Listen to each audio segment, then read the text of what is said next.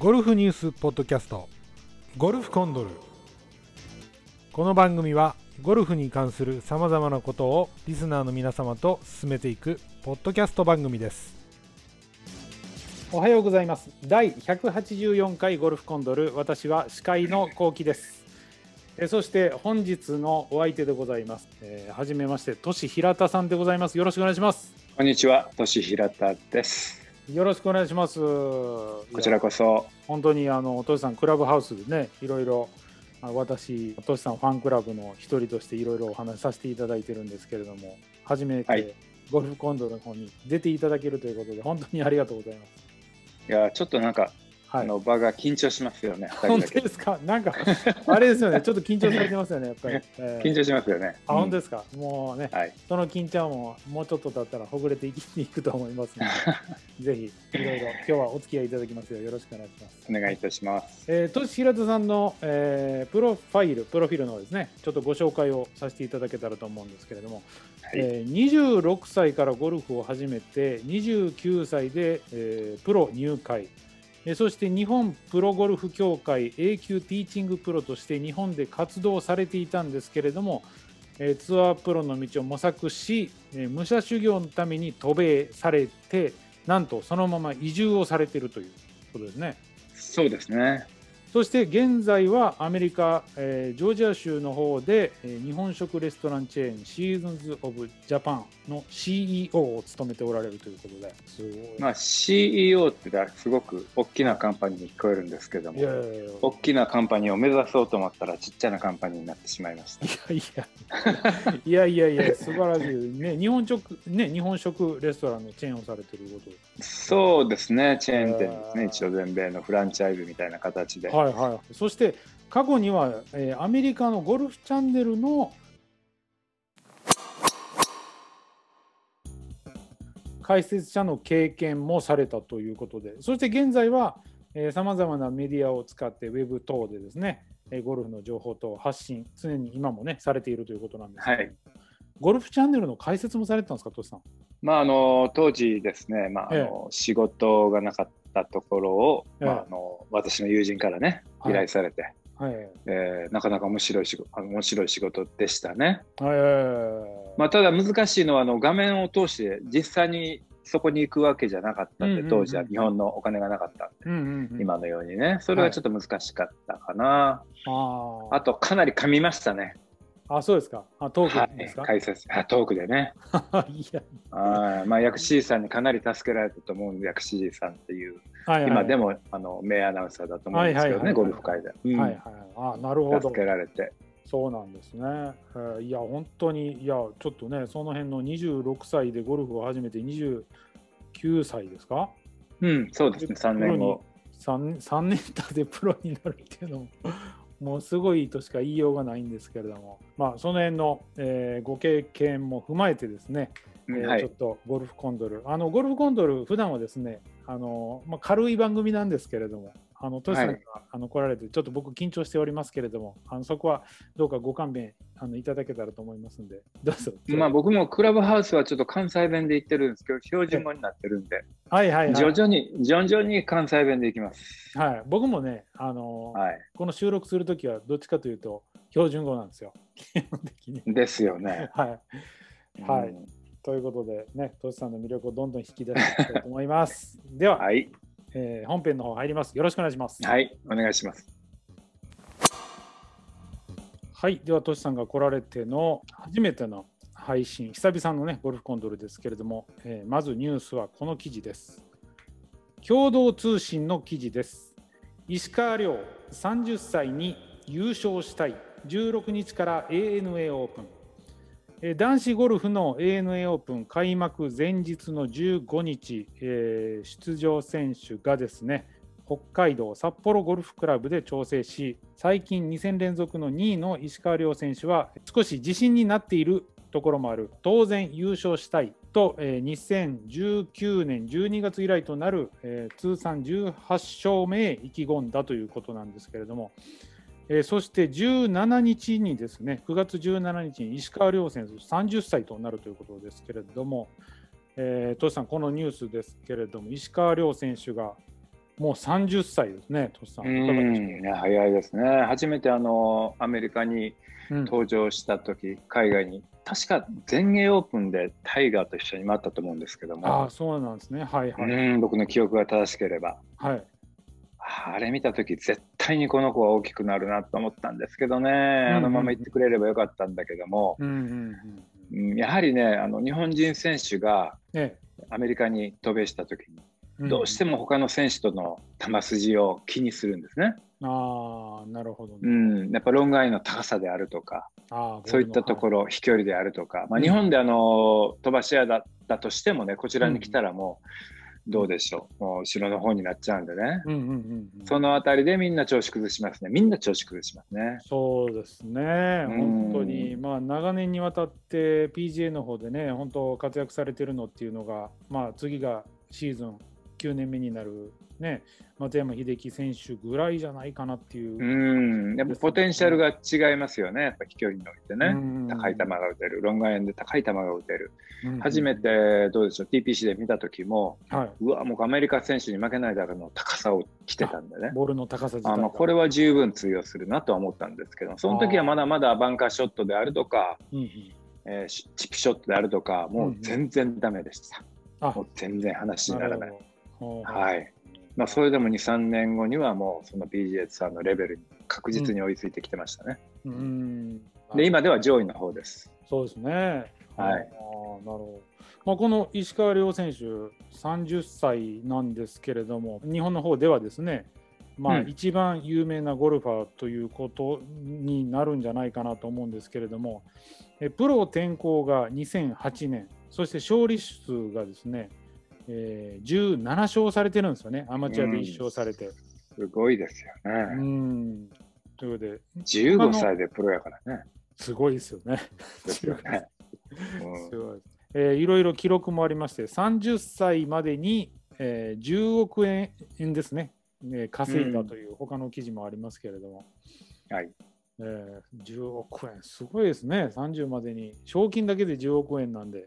まあ、お金のことを考えてプレーしてるゴルファー、そんなにはいないでしょうけど、えー、やっぱりこの間、最終戦なんかお金のことを考えてプレーしてましたね、最初のフェデックスポイント。はい、あれはもうあの10位の選手でも、やっぱちょ少しでも上に上がりたい感じでね、はいはいはい、優勝。すごかったですね、ねうん、賞金が日本円で約16億円です、ね、そうそう、だから2位でもいいみたいな感じでね、やってましたね。なるほど。まあ、そこはすごい執念を見ましたけども。うん、まあ、石川選手なんか別にお金を、ね、稼ごうと思ってやってきたわけじゃないと思いますけどそうですね。スイング的に言えば、すごく良くなってきた。で、まあ、PGA に行かれてからちょっとやっぱり本来の活躍がないのかなと思ってたんですけど、最近やっぱ違いますそうですね、やっぱ PGA に行って、その飛距離を出したいために、クラブをローリングしてたんですね。うん、クラブをこうこう回すような、まあ、はいはい、あの基本的にクラブって回らなきゃいけない。はいはいはい、はい、うん、だけどそれが過度に、うん、えー、ローリングしてたんで、フォロースルーでちょっとこういうふうにクラブが寝てしまうっていう現象が出てるんですね。なるほど。うん、うん、うん。その動きをまあ僕らはミサーチプロなんかでも指摘してこれ直さなきゃいけないんじゃないかなっていうのを、えー、えー、まあ、あるドリルちょっとこうシャローウィングみたいな感じでね、はいはいはい、はい、あの日本に帰ってる時かなり上からスティープにアウトサイドから置いてきてたああなるほどなるほど。それをシャローウィングの動きを入れることによってつまり、えー、毒を持って毒を制する、うんうんうんうん。まあ、言葉は悪いですけど、まあ、うん、酸性のスイングにアルカリを混ぜて中和したんですよ。ああなるほどなるほど。うん、それぐらいないと、やっぱりスイングってなかなか治る治らない。うん、1ミリ単位の中ではね、なかなか治らないっていうことで、うん、なるほど逆モーション、逆モーションを覚えることによってね、うん、治していくっていうことなんですけど、それがうまくいってますね。ああ、なるほど。そしたら、それでまあ最近の成績がまあ上位フィニッシュが多いっていうのはあるのかなっていうそう、ありますね。ただね、まあこれ、この講座というか、これが良かったから、それを他人に教えてしまったということが彼のこう、問題点ですよね。と出てきましたね。P ですか？いやいや、はい、大丈夫ですよ。ああそうな女子のエッセンスですね。それは P 入れようかな。P ですか？いえいえ、大丈夫、はい、もうこれも完全にシャロウィング教えちゃったんで。あなるほど。ね、もうかなりフラットトップになってしまったんでね、うん、このじゃあこれを誰が教えたかっていうことはあのかなりマスコミなんかでも推測をされてましたけど、うん、あはいはいはい、不確かじゃない、はい、でもこの間クラブハウスで、まあ、これ言えませんけども、かなり確かな情報で、やっぱりそうだみたいな感じのね、なるほど。えー、情報を得たんで。やっぱそこがね、あのティーチングプロと違うところですね。ティーチングプロはしっかり分かってる、そのあたりを。例えば、まあ、私がティーチングプロプロの頃は、はい、右になら同時に並んでる生徒さんに全く反対のことを教えるんです。まあ、例えば、はい、右の人にはもっとアウトサイドイン、ゴルフはアウトサイドイン。はいはいはい。で左の人にはゴルフはインサイドアウト。まあ、旗から聞いたらどっちやねんと思います、ね、そうですね、なりますね。はい、だけど、先ほど言ったように、逆モーションを教えることによってね、うん、スイングを変えていくっていう方、つまりあの、処方箋は違うんですよ、一人一人。うん。まあ、病名も違いますからね。ね。違いますよ。だから、はい、自分とは違うスイング、むしろその、まあ、アルカリ性のスイングだった選手にアルカリを混ぜてしまったり、うんうんうん、こうえらいことになりますよね。なるほど、なるほど。はい。ということで、今、えらいことになってます。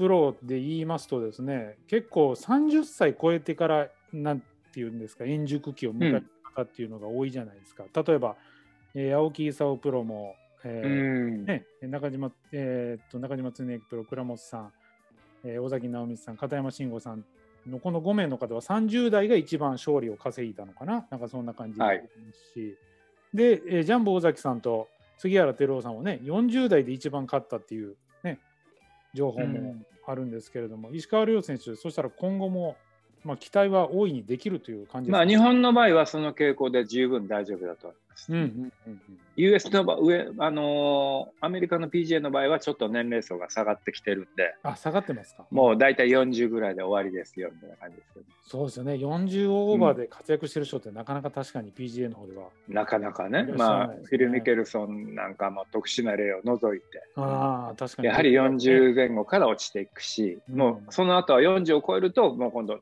上の、うん、えー、まあ、シニアツアーを目指してやってます、ね、チャンピオンズ、ね、ツアーの、うん、それぐらい若い子たちの力が下の底上げがすごいんで、うん、やはり飛距離もそうですし、うん、で若い子たちのやはりの技術の向上が見られるんでね、今回もあの、アメリカではねカレッジの、はいえー、選手権をもう平気でやってるんですよテレビで。おはい、はい、まあ、昨日もずっと見てましたけども、はい、まあやはりショットにおいてはもう PGA 級ですよね。うん、で今回から、えー、っとカレッジの15位までの選手が、えー、っとコンフェリに出れるんですよ。えー、最終戦10、そう、はいはい、すごい、これもすごいアメリカの懐の広さですね。カレッジプレーヤーの15位までに上げますよと。はい、テストなしです。テストなしで。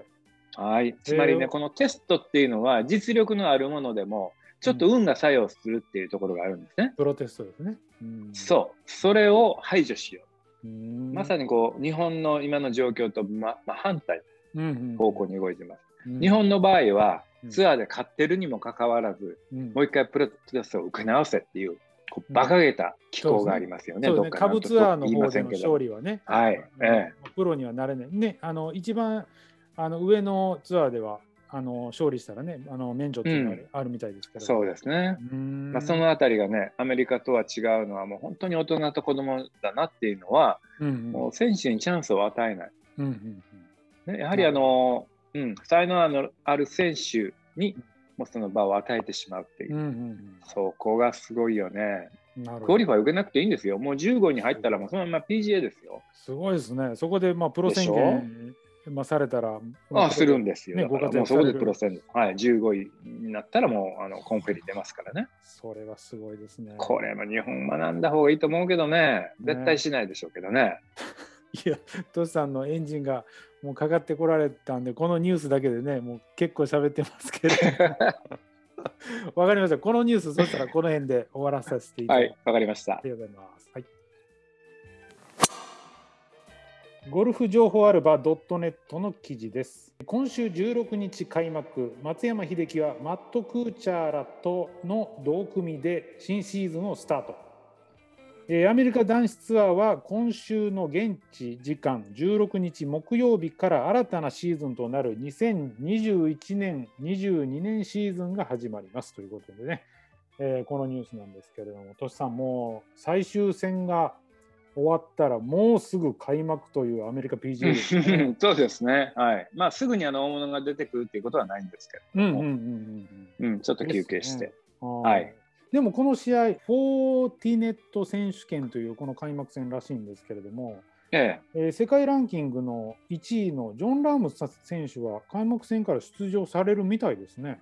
あすごいですね。はい。はい、それとあと、有名どころで言いますとですね、えー、フィル・ミケルソンも出場されるで、うん、で、えー、昨年度王者、まあ、昨年度というか、まあ、つい最近ね、最終戦が終わったんですけども、えー、王者のパトリック・キャントレー、そして世界ランキング2位のダスティン・ジョンソン、このお二人は出場はされないということですけど、ね、うんうん、そうですね、うん、ライダーカップありますからね、もう翌週には。そうですね、ライダーカップという方は、ちょっとね、うん、そうなんです、だからよくあのラム出たなと思うんですけど、すごいよね。そうですね。あラムは まあスペイン代表なんで、ライダーカップか、あ、そうか、関係ありますよね。関係ありますよ。はい。ヨーロッパ代表ですもんね。あ、そうそうです。うん、ああ、なるほど。ということで、もうね、この先ほどのニュースでも出ましたけれども、最終戦で16億円、約日本円で16億円ゲットしたパトリック・キャントレーなんですけれども、えー、トシさんから見て、この年間王者になられたキャントレー、どういうイメージをお持ちですかね？うーん、まあ、パトリック・キャントレーっていうプレイヤーは、ええ、あのまあ、常にパッティングとショットの時、うん、緊張した時に舌をベロッと出すんですね。関係ないですけどね。いやいやこれがそういうのいいですよね。えー、えー、結構これね、あの有名なんで。はい。はい、下をこう、なんていうんですか、こう、はい、前歯の上、こう上唇の上まで。もう鼻に、鼻につくぐらい、僕ら絶対できないですよね。下長い。それぐらいベロッとできない。はい。ですから、あのー、まあ、うちのワイフなんかは、はい、多分彼はつば臭いと。口の周りが。そうです。だから嫌いって言ってますけど、もうそれだけで嫌いって言ってますけどね。あこの非常に、ええ、どうぞどうぞ。非常にステディな選手で、まあ、ちょっとスロープレーなんですけどね。あなるほど、なるほど。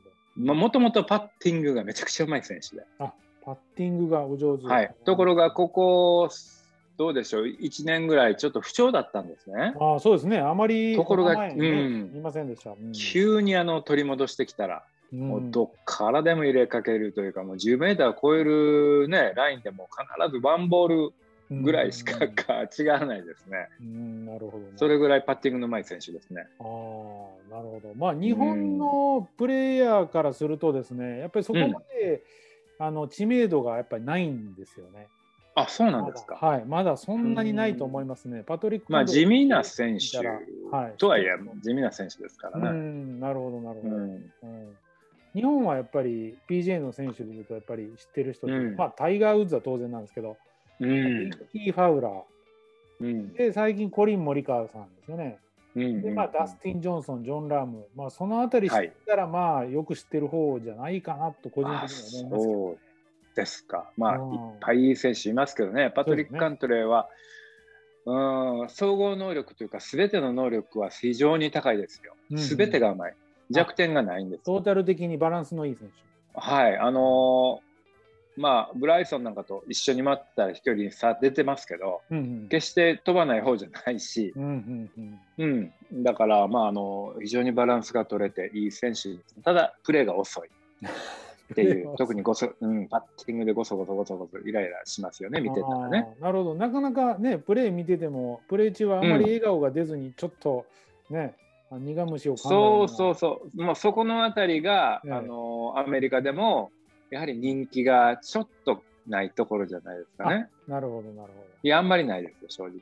あなるほど、そうなんですね。うん、そうそう、だからよく茶化されてますけどね、あの、プレー中の顔あなた知ってますか？みたいな。いや、知ってるけど、これはもうナチュラルだから仕方がないみたいに開きになってますけどね。そうなんですか。まあ、そりゃそうです。だから、まあ、もうちょっと笑顔を出してもいいんじゃないか、一流の選手になったらね。うん、そこも大事な要素だからね。そうですよね。そこもまあ、ね、うん、お客さんあっての、まあ、そうそうそう、そうですよ。うん、大事なところではありますかね。うん。うん、なるほど。ドライビングディスタンスも300超えてますからね、303ヤード。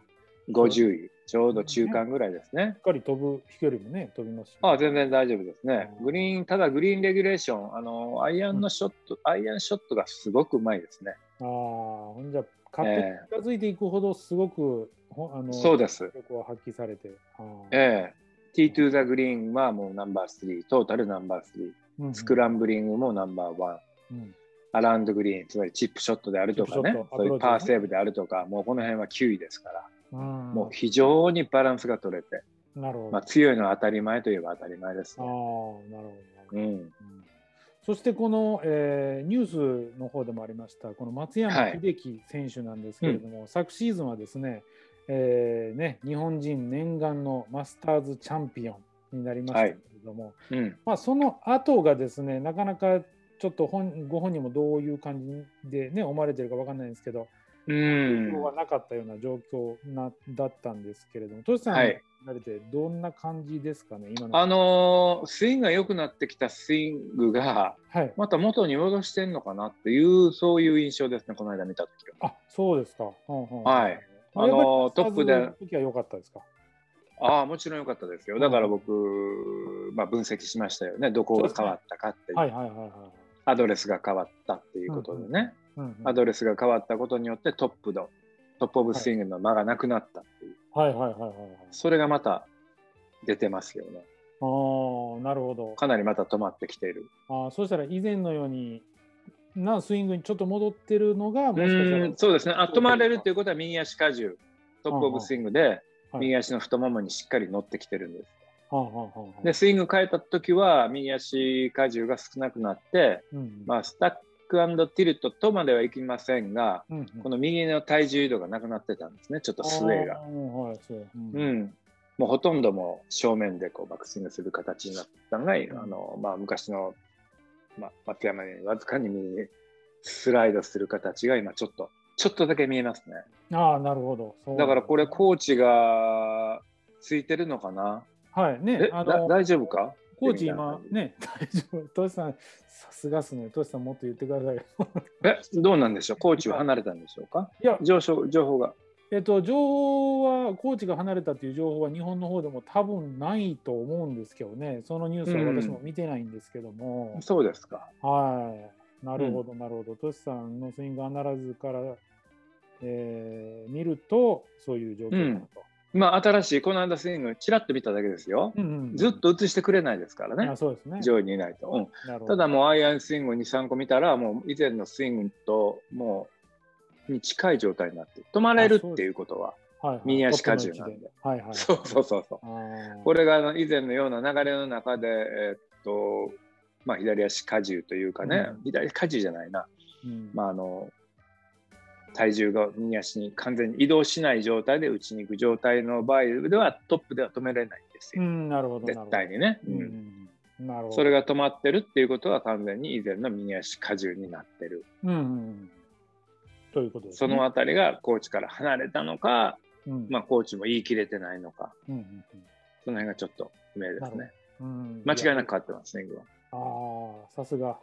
トシさんですね、私ども一般アマチュアには分からない部分を解説していただけるんで、まあ、ゴルフコンドルという番組がなんかすごく進化したなと今、ますけれども。えー、まあちょっと難しいところなんですけど、その、まあ、松山選手のスイングが変わったっていうのは止まらなくなったじゃなくてアドレスが変わった。アドレスが変わったんですね。はい、そうです、はいね、アドレスが変わったから止まらなくなった。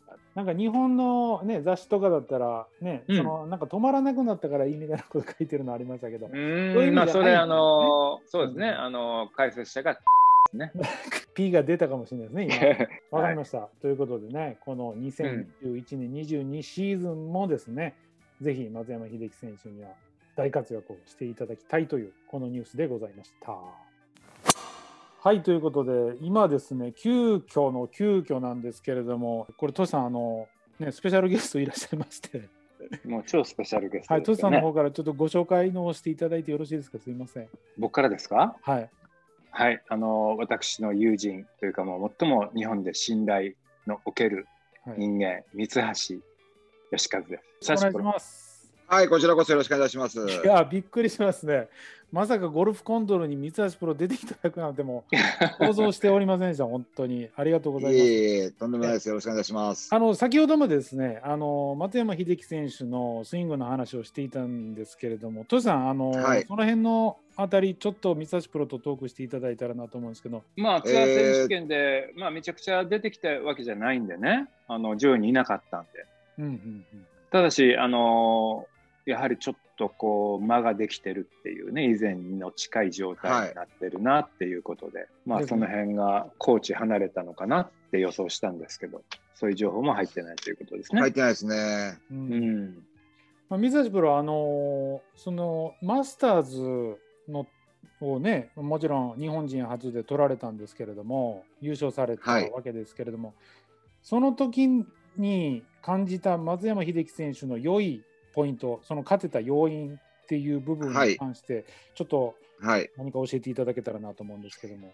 これはあれですか、あのー、聞かれてる方が、ええ。えー、っと、ゴルフ、コウキさんのこの番組を聞かれてる方がほぼ初心者なのか、ええ、もしくはかなりゴルフに精通しているかによって、はいはい、話す内容が全然変わっちゃうんですけど。なるほど、なるほど。これはですね、はい、僕もわからない部分がありまして、多分クラブハウスの、えー、トシさん、はい、ファンクラブの方は全員必ず聞いていただけると思います。それで。え、これは今、リアルタイムで皆さん聞いてるってことですか？いや、違います、違います。収録です。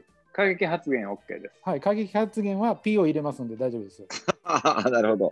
えっとですね、まずやっぱりその、まあ、トシさんがおっしゃってるように、やっぱアドレスの変化っていうのはもちろんあるんですね。まあ、どちらかというとこう今までこう、えー、細かいこと言うと、えー、骨盤が少しこう右にあったものが、うん、えー、右足に近いものにあったものが左側に、まあ、あるということがまず一つ。で特にこうバックスイングで、はい、え骨盤の、えーと、右に対するずれいわゆる右に体重を乗せていくシフトの量が明らかに減ってるっていうことが一つ。それによってえー、下半身の回転量がバックスイングで増えたことによって、インサイドからクラブを下ろすことが容易になったっていうことが、まあ、一つの要因で、それによって、まあ、あのドローボールが打ちやすくなった、マスターズはやっぱりドローボールが打てないとゲームができないぐらい、左ドッグレッグがあ多いので、それによって今まで松山選手はどちらかというとこうミスするときは右にプッシュアウトしてたのが、うんうん、ミスするときに左にこっと捕まった球が出てた、いわゆるミスショットが今までと全く逆なんですね。うん、なるほど、なるほど。はい、そういった意味では、えー、例えばアーメンコーナ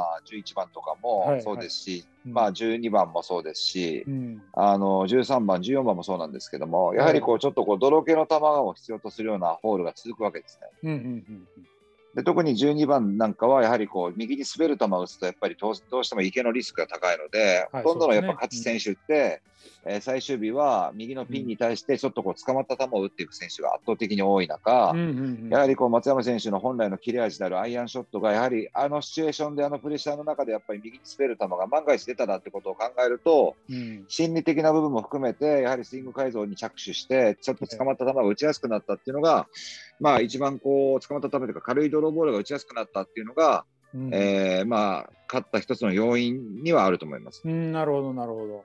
そういうことですね。はい、あと、細かいこと言うとですね、えあのもちろんその、ショットが少しこうスイング軌道がちょっとインサイドから入るようになったってことがですね、はいえー、これはですね、アプローチにおいても実は微妙な変化があります。あアプローチ、チップショットにおいても。はい、はい、チップショットでも。うん、あのー、以前の松山選手はどちらかというと、ちょっとこう上からこうちょっとぶつけるようなタイプ。はい。だったのが、ちょっとアプローチも入射角が少しこう緩やかになったことって、はい、よりこうフェースに乗る量が多くなって、スピン量が多くなって、うん、えー、球を止める技術がすごく高まったっていうのも、えー、好結果につながった要因ではないかなというのもあります。なるほど、PGA の硬くて速いグリーンにも対応できるチップショットが打てるっていう部分でもありますね、はい。はい、そこは、うん、そうですね。なるほど。で、これはちょっとパッティングに関しては、ええ、あのー、そこまで大きな変化はないのかもしれませんが、うん。え、まあ、あのー、パッティングも結構、マスターズの時は入ってましたので、入ってましたね。まあ、はい。まあ、いずれにしても、まあ、すべてが好転したっていうことは間違いないと思いますね。なるほど、なるほど。はい、なるほどその点、トシさん、いかがでしょうか、三橋プロの分析の方なんですけれども。うん、まあ、あの僕と三橋君と一緒に2人で喋ってたんで、でね、まあ、全く同意、そうです、そうです、ね、全く同意見。はい、なるほど、なるほど。いや、はい、いやまずちょっと僕、お話聞いてる最中に、三橋プロが急遽入ってきたことが、もうでドキドキしてましてですね。いや先ほどからですね、はい、あのコンドルさんとトシさんの、はい、えっと、ストーリーを見て、ポッドキャストやりますっていう、で、はい、えっ、と、これな、僕、生だと思ってたので、なるほど。はい、何月何日の何時からやるんですかってことを2人にメッセージしたんですけど、全く、はいはい、あの連絡がなかったんで、これどうなってるのかな、ごめんなさい。もしかしたらす、すでにもうやられてるんじゃないかなと思って、ポッドキャストの方を、うん。はい、えっ、ー、と、行って、コンドルさんを検索したんですけど、はい、やってる雰囲気も全くないし、これはどういうことなのかなっていうことで。ありがとうございます。い。や急そそれで入ってきたからもう、もう三橋君呼ぼうよいう話はい、ありがとうございます。いやいやいや。いや、はい。もうこれであれでしょ、視聴率爆上がりですよ。はい、これでもね、ありがとうございます。はい、とんでもありません。いやということで、もしよかったらですね、次のコーナーがですね、ニュースのコーナー終わって、次にあの、はい、えっ、と、トシさんとあのお話しする予定だったのが、YouTube ゴルフレッスンについてどう思われるかっていうのを、はい、トシさんに聞こうと思ってたのをですね、もしよかったら、ミスタースクールの方にもお話ししていただきたいと思いますんで、引き続き、もしよかったらよろしくお願いします。はい、こちらこそお願いします。えー、久々の配信お聞きいただきまして誠にありがとうございます。いや、びっくりしましたね。としさんと初めての収録になんとなんと三橋プロがね、お越しいただけたということでね、えー、これ引き続きですね、あの次の回でもしっかり思いっきり喋っていただいてますんで、ぜひお聞きいただけたらと思います。今日はこの辺にしたいと思います。ゴルフコンドル